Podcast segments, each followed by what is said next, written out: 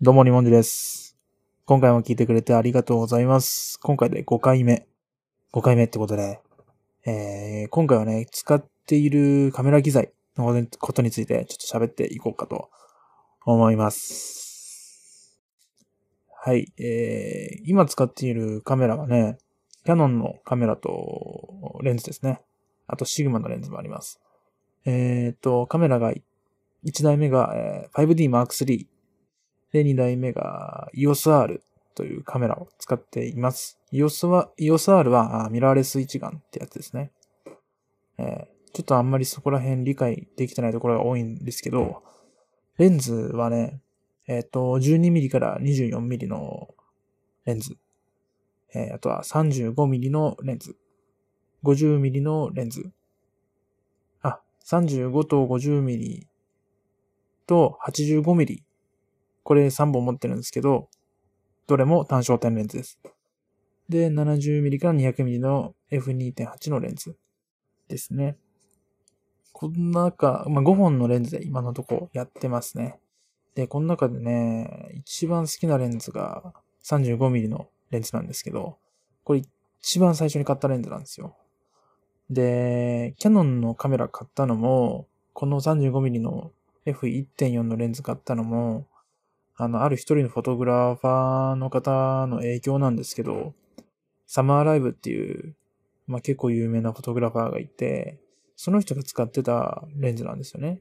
で、その人もキヤノンのカメラ使ってて、めちゃくちゃ好きなんですよ。結構ファンも多いんですけど、もう彼にしか表現できないトーンとか色とかあるんですよね。すんごい憧れますね。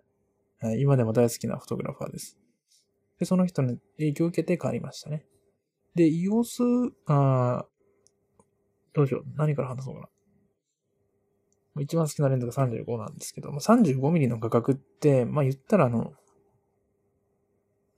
目で見たまんまな画角っていう感じに近いんですけど、もう映るんですとかも多分そうですよね。35だったかな多分。そんぐらいの画角なんですよ。だからすごい親しみやすい絵が切り取れるというか、もう目の前で起きたことを、もう食べてるものもそうだし、見ている距離感のまま写真が撮れるっていうのが一番魅力的なレンズですね。で、F1.4 なんでかなりボケます。もうえげつないぐらいボケます。で、それが好きで買いましたね。すんごい独特な世界が表現できるレンズだと思います。今でも大好き。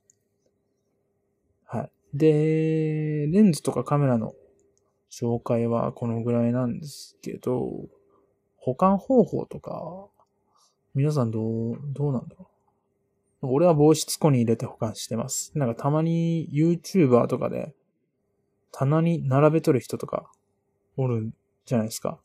そのまま。なんていうの？ディスプレイとして、こう、レンズを縦にコンコンコンと立てて置いてる人もいると思うんですけど、あれ地震とか起きたら一発でアウト。いや、その撮影のためだけにやってるのかもしれないけど、もしね、地震とかあったらレンズ全部落ちてから全部壊れますからね。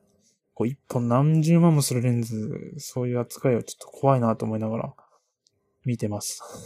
俺は一応防湿庫に入れて、保管してます。フィルムカメラも持ってるんですけど、俺はあんまり使わないですね。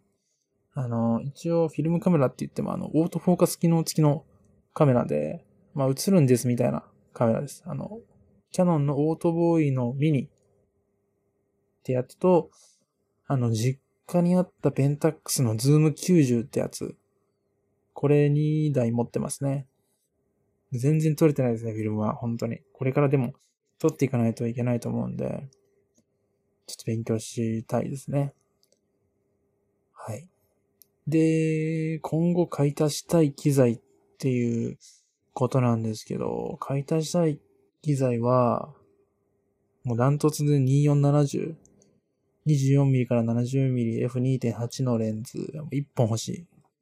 本当は RF マウントの2470が欲しいんですけど、5D Mark III で使えなくなっちゃうんで EF マウントなんで。今は EOS R に EF マウントに変換できるマウントをね、RF マウントから EF マウントに変換できるアダプターをつけて EOS R では使ってるんですけど、だから EF マウントかな、今の手持ち機材の感じだと。そう、EF マウントの2470欲しいですね。あとは、ライティング機材っていうのを全然俺持ってないんですよ。そこが結構コンプレックスなんですけど、一応ストロボは今のところ3台持ってますね。3台持ってるんですけど、1台は本当におもちゃみたいな。Amazon で最安で買える、2000円くらいで買える、ストロボ。これと、今、あと TT600、5DOX の TT600 と、同じく 5DOX のV860 っていうやつですね。この3本持ってます。で、最近その V860 のストロボ買ったんですけど、やっぱり自動調光、TTL ついてるやつめちゃくちゃ便利。本当にすんごい助かる。一回ね、俺自動調光のストロボ使わないで、結婚式の二次会の撮影行った時は、頭がパンクしました。本当にあれ危ない。あれ危ない。ちょっとわかる人にしかわからないかもしれないんですけど、要は自動調光っていうのがストロボ側が自動で光の強さを調整してくれて、適正な露出で、写真が撮れるっていう機能なんですけど、その機能がないと、自分で一枚一枚の写真の露出を調整しなくちゃいけないんですよ。それはまあ調整の仕方もいろいろあります。シャッタースピードだったり、やっぱりストロボの光の強さとか。いや、あれパンクした。ちょっとああいう思いを二度としたくないので、やっぱり自動調光のストロボ、すんごい便利ですね。はい。と、まあこんな感じなんですけれども、一番好き、まあキヤノンにこだわる理由っていうのも特にないですね。今はもう本当にソニーとかニコンとかサードパーティー製のカメラとかもいっぱい出てるし、まあでも今後動画とかやっていきたいなっていう映像とかやっていきたいんで、EOS R、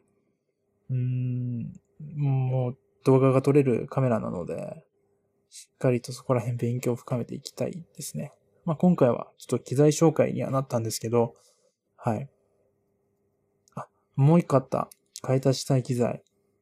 2470と、あとね、ライティング機材のプロフォトの B10 と、B10 っていう、あるんですけど、照明機材が。あれ欲しいっすね。